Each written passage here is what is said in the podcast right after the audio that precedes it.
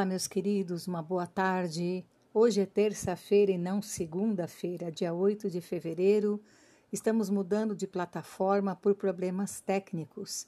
Então, iniciaremos a partir de hoje como se fosse uma segunda temporada da nossa série de podcasts Palavras, o que inspiram.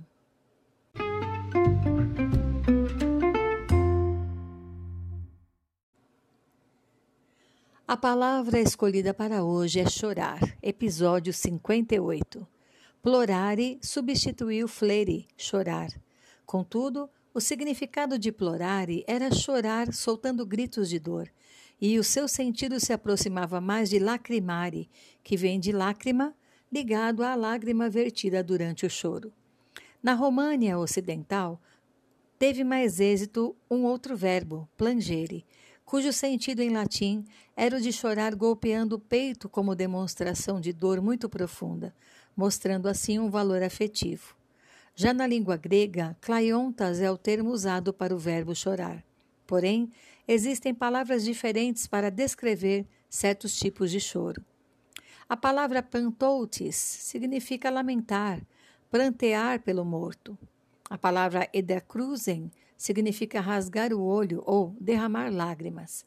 Indica um choro silencioso, um discreto verter de lágrimas.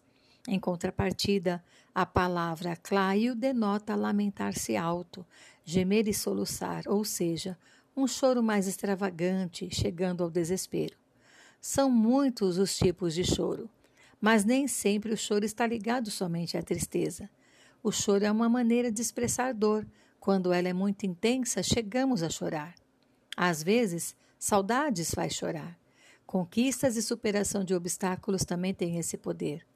Tanto o nascimento quanto a morte de alguém trazem choro, mas são choros diferentes. Então não podemos dizer que o choro é algo ruim, porque através dele o corpo e a alma se expressam. Mas de fato, ele é mais presente nas situações tristes e desoladoras. O choro, o pranto, que é um choro em excesso, ou o ato de chorar ou lacrimejar, é um efeito fisiológico dos seres humanos. Está ligado à produção em grande quantidade de lágrimas dos olhos, geralmente quando estão em estado emocional alterado, como em casos de medo, tristeza, saudade, dor, alegria extrema ou raiva, aflição, entre outros estados emocionais.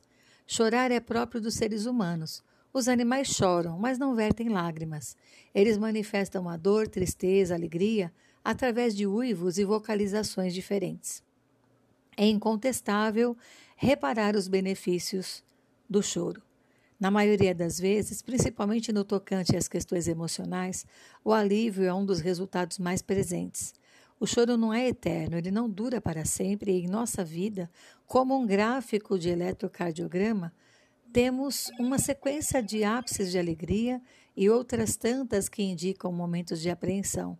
Mas, de fato, o choro não é eterno, ele passa. Não fosse tão fácil lembrar disso por nós mesmos, conhecemos uma soma de outras pessoas para comprovar isto, e a própria Bíblia, que é composta por narrativas que incluem pessoas reais do passado, dividem conosco muitas dessas realidades em suas vidas. O Salmo 30, no verso 5, diz: pois a sua ira só dura um instante, mas o seu favor dura a vida toda. O choro pode persistir uma noite, mas de manhã irrompe a alegria. E o interessante é que quando o choro vai embora, aos poucos não nos lembramos mais dele.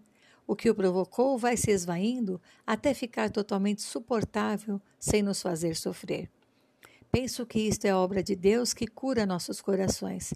Afinal, o favor de Deus, como lemos, dura a vida toda. Se houvesse alguma dúvida de que Jesus foi realmente humano, a própria Bíblia demonstra que não há motivos para esse impasse. Deus é espírito e espírito não tem a parte fisiológica para produzir lágrimas, mas um ser humano tem. Em diversos momentos vemos servos e servas de Deus expressarem suas emoções através do choro, do pranto.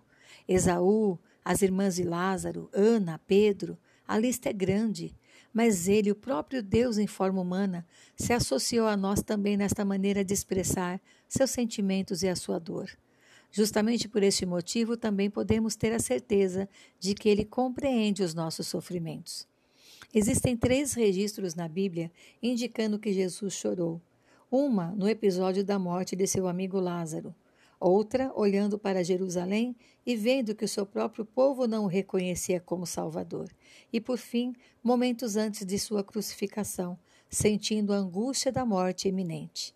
No ensinamento das bem-aventuranças está escrito: Bem-aventurados os que choram, porque serão consolados. No capítulo 5 de Mateus. O que Deus está nos ensinando aqui é muito maior do que pensarmos no choro por perdas materiais. Somos aqui estimulados a chorar o choro do arrependimento, lágrimas que são bem-aventuradas porque nos aproximam da graça de Deus e trazem cura de fato. Nossas lágrimas não são em vão quando nos encaminham para Cristo. O choro não traz alegria, mas é um caminho para alcançarmos a alegria do consolo e da paz. Recusar-se a ser consolado é o que fazem os que se entregam à tristeza e ao lamento.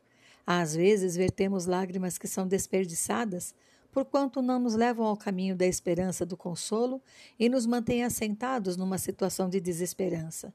Lembra que vimos no Salmo 30 que o choro pode durar uma noite, mas a alegria vem pela manhã? Eu prefiro acreditar 100% nessa afirmação do que ficar prostrada diante de qualquer sofrimento. Se a causa for física, tem remédio, e se for de outra natureza, também tem. Deus faz o melhor em nossa vida e Ele um dia enxugará de nossos olhos toda lágrima. Não haverá mais morte, nem pranto, nem luto ou dor. Essa é uma promessa feita em Apocalipse 21, versículo 4. Prova de que o choro é inevitável, mas ele não será eterno para os que confiam no Senhor.